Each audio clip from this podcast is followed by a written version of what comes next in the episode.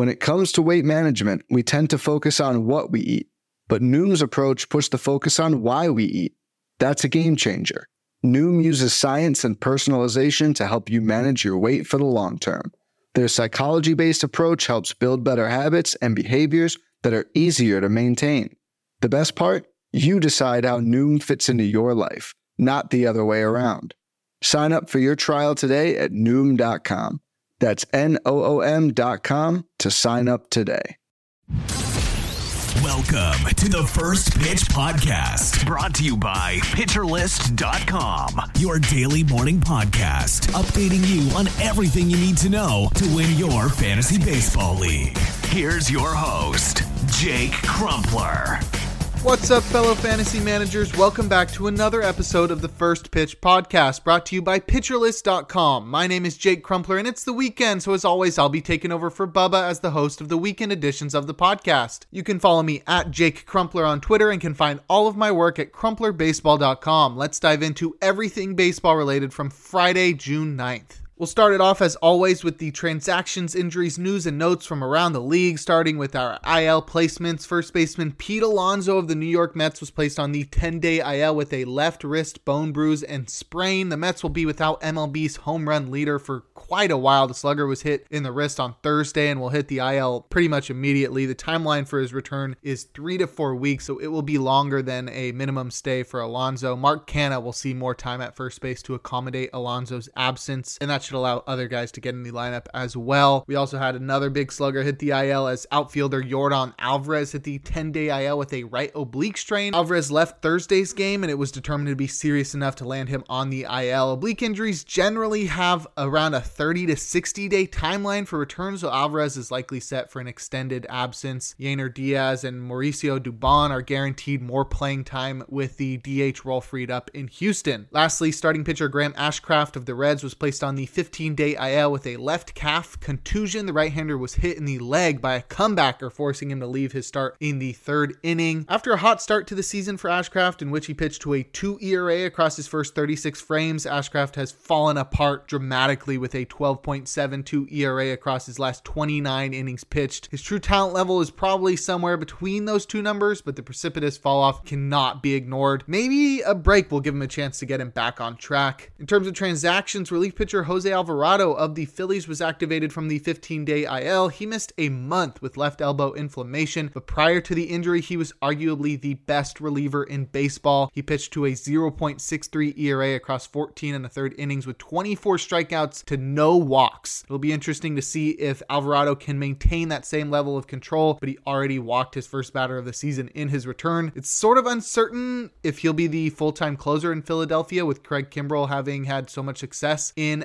Alvarado's absence, but Alvarado will factor into at least a third of the save opportunities and should be universally rostered with how he's been pitching this year. Other relief pitcher news Anthony Bass of the Blue Jays was designated for assignment. This Bass has been the subject of plenty of controversy this season and was rightfully removed from the 40 man roster after pitching to a 4.95 ERA in 20 innings this season. Outfielder Adam Duvall was reinstated from the 10 day IL for the Red Sox. He got off to the hottest start in the majors, batting 455 with four homers and a 313 WRC plus through his first eight games. And then he fractured his left wrist. It's been about two months, but he's back and he batted fifth in his return for the Red Sox. I don't think that eight game sample should alter what we previously thought of Duvall. He's sort of a guy with a lot of swing and miss and a lot of pop. You'll have hot streaks followed by extended cold streaks, ultimately resulting in like a league average hitter with a low batting average, but plenty of power if he gets playing time. Other Red Sox news starting pitcher Chris Sale was transferred to the 60 day IL. The Southpaw has a stress reaction in his shoulder blade. It'll be three to four weeks until the next steps are determined. And with that movement to the 60 day IL, the earliest Sale can return is August 2nd. So it'll be nearly two months until we see Sale on a major league mound again. And lastly, outfielder Dylan Carlson was activated from the 10 day IL. For the Cardinals, he missed nearly a month with a sprained left ankle. Carlson wasn't really hitting prior to that and was seeing diminished playing time prior to the injury, but they're also seeing other injuries in the outfield, so so he may still get some playing time. Carlson still maintains some of the hype from his 2021 breakout and his prospect pedigree prior to that, but he'll need to perform if he wants to maintain a spot in the outfield when Lars Nootbaar and Tyler O'Neill return from injuries as well.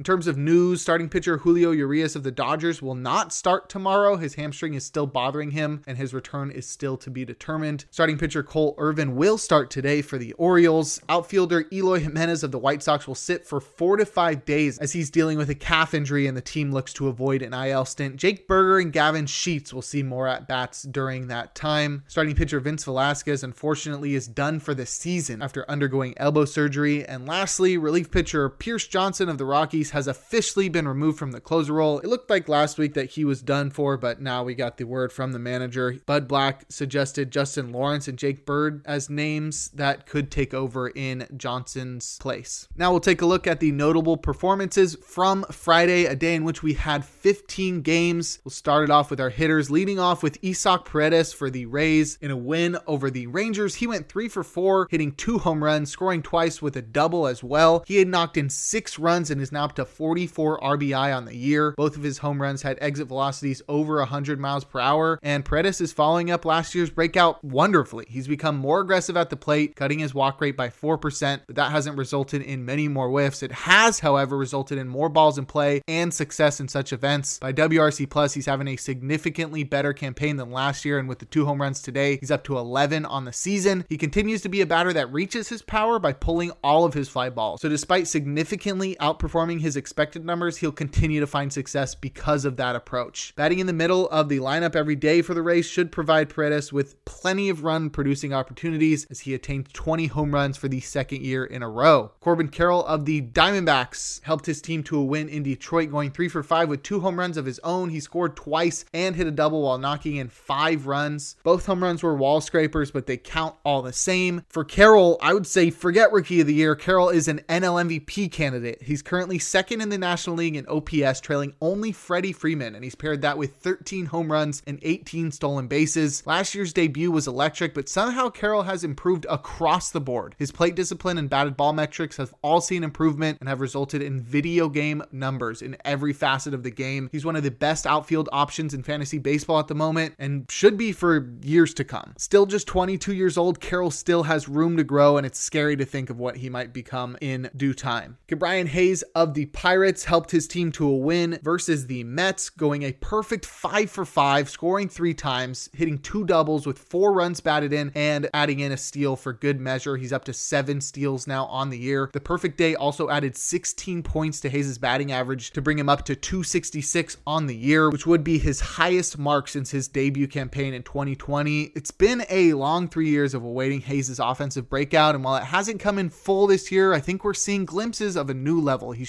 striking out just 16.5% of the time, which is a career low by a good margin. He's also barreling the ball more than ever, resulting in his highest slugging percentage since 2020. He's now just three home runs shy of his career high in that department as well. And even with all of those positives, the most promising development has been a greatly increased fly ball rate. That was the one thing we've been looking for from Hayes. Ground balls have always held Hayes back from reaching his full power potential, sort of in a similar fashion to Vladimir Guerrero Jr., and up almost 10% in that department this year. This summer might finally bring the Hayes breakout we've been waiting a couple of years for. If not, he'll at least provide the highly coveted steals that we all hope for in fantasy baseball. Jake Rogers of the Tigers had a big day and a loss versus the Diamondbacks, going three for four with a pair of homers, scoring twice with two RBIs. He's up to eight dingers on the year. And even after the big day, Rogers is still batting just 171. While he's got plenty of juice in his bat, it comes with a ton of strikeouts. He's striking out 36.7% of the time this year, and that ultimately caps his batting average ceiling. His overall ceiling is also capped because he's splitting time behind the plate with Eric Haase in a pretty weak Tigers lineup. The big day was impressive, but Rogers won't be fantasy viable in all but the deepest of two catcher leagues. And lastly, Leody Taveras in a loss versus the Rays went two for two, scoring twice with a pair of home runs and two RBIs and a walk as well. He's up to five home runs on the season now. His second home run was the most impressive of the two. It traveled 427 feet with a 108.7 mile per hour exit velocity, and there was plenty of hype surrounding Taveras' arrival in the majors back in 2020, but it's taken him a while to claim a consistent role in Texas because of injuries and strikeout issues. But he's found a home in center field this year. He's playing every day, but he's batting at the bottom of the order, usually ninth. But nonetheless, he hasn't let that stop him from finally controlling his swing and miss problems, and that's resulted in him hitting better than ever. His StatCast numbers won't blow you out of the water, but with intriguing power and speed numbers in the best lineup in baseball, he's a must roster in 15 team leagues and some 12 teamers while his bat is on fire. But if you'd like a breakdown of the notable hitting performances from Friday's games, make sure to check out the daily batters box article over on pitcherlist.com. Now we'll head to the mound and look at the notable starting pitching performances, opening with Luis Castillo in Anaheim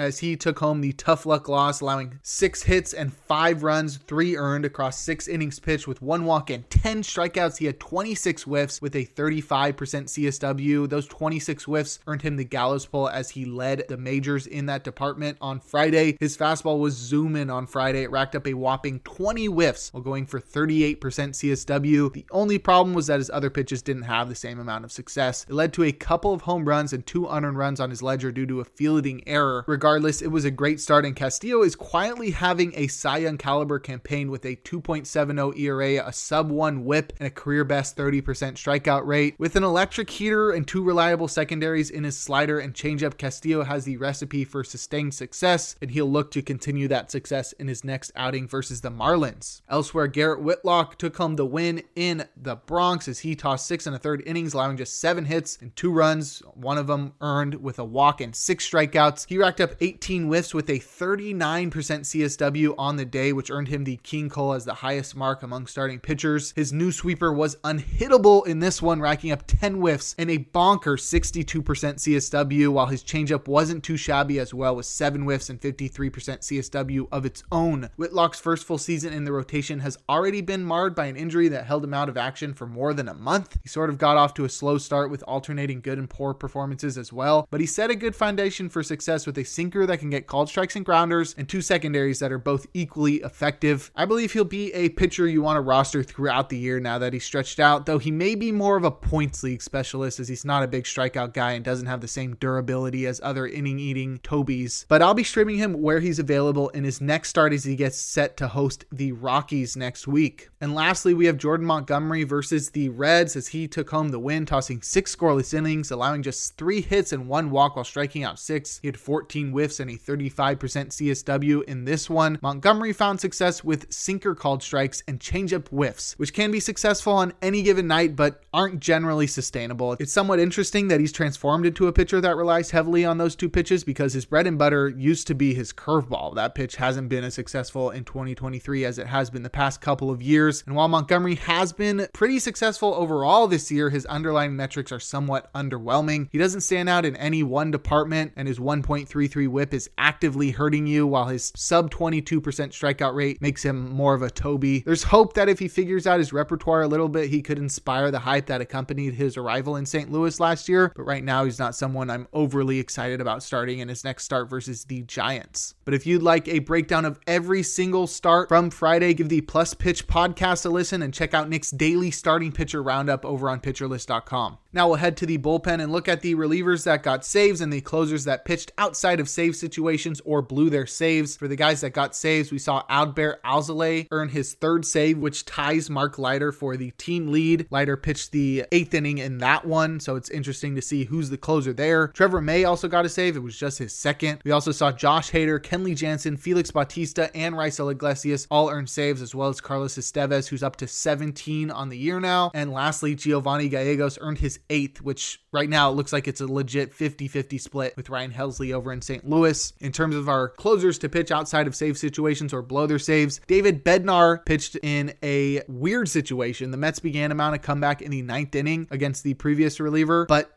they called on Bednar with an 11 run lead to make sure that comeback wasn't successful, but it can also be seen as a maintenance outing as Bednar hadn't pitched since Sunday. Miguel Castro somehow also pitched in the same situation. It was only a six run lead, but he was also coming in to prevent a comeback and hadn't pitched since last Sunday. Jhoan Duran also earned a win after pitching the final two innings of a 10 inning game. Ryan Pressly blew a save in the ninth in a game that wound up going 14 innings in Cleveland. Emmanuel Clase pitched in that one as well as he tossed a scoreless 10th in that game. Kyle Finnegan blew the lead in the eighth inning for the Nationals as he hadn't pitched in a week. And Liam Hendriks earned the win when the White Sox walked it off after his perfect ninth inning. But if you'd like a rundown of the notable relief pitching performances on Friday, make sure to give the reliever ranks article a read over on pitcherlist.com. Saturday's edition was written by yours truly. Before we look forward to today, we're going to take a quick break.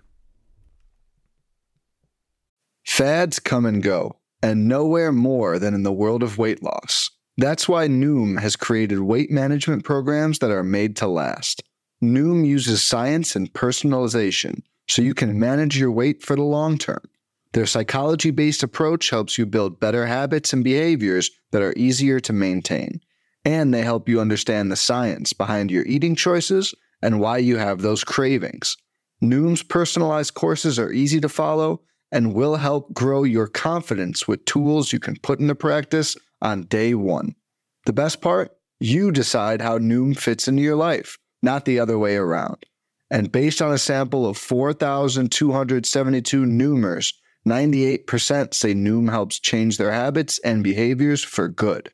So stop chasing health trends and join the millions who have lost weight with Noom. Sign up for your trial today at Noom.com. That's N O O M.com to sign up for your trial today. Now we'll send it over to the wonderful Mark Paquette with the weather. Thank you very much, Jake. Well, looking at today's schedule, we're going to have one game to keep an eye on in terms of weather, and that's going to be the Rockies, as some showers and thunderstorms are going to be lined up just along and ahead of the front range of the Rocky Mountains. Just have to see how far east they drift and if they get over Coors Field. I don't think it's going to be a huge problem, but like I said, let's keep an eye on it. Back to you.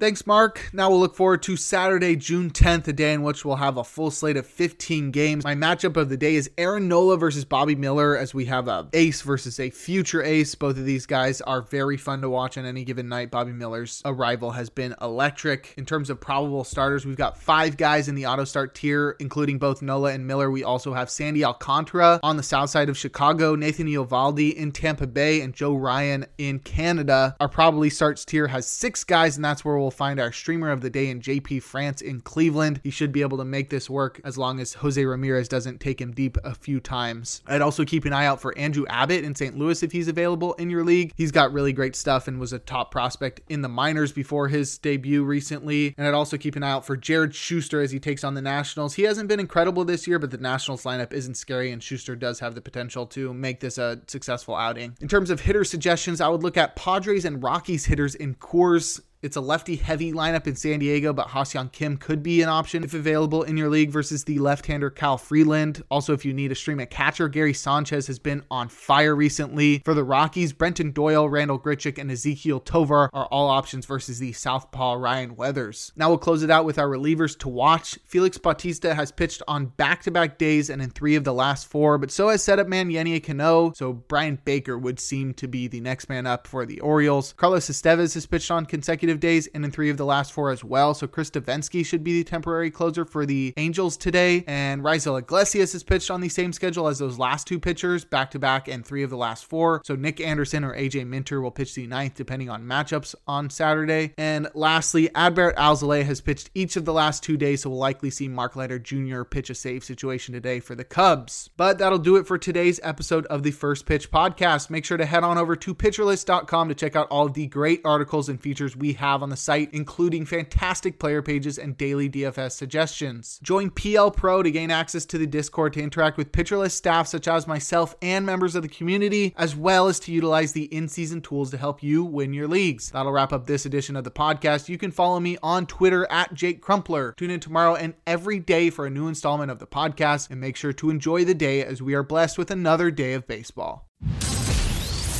This has been the First Pitch Podcast, brought to you by PitcherList.com. If you enjoyed today's episode, rate us on iTunes, follow us on Twitter at PitcherList, and help support what we do by joining our Discord with PitcherList Plus at PitcherList.com slash plus.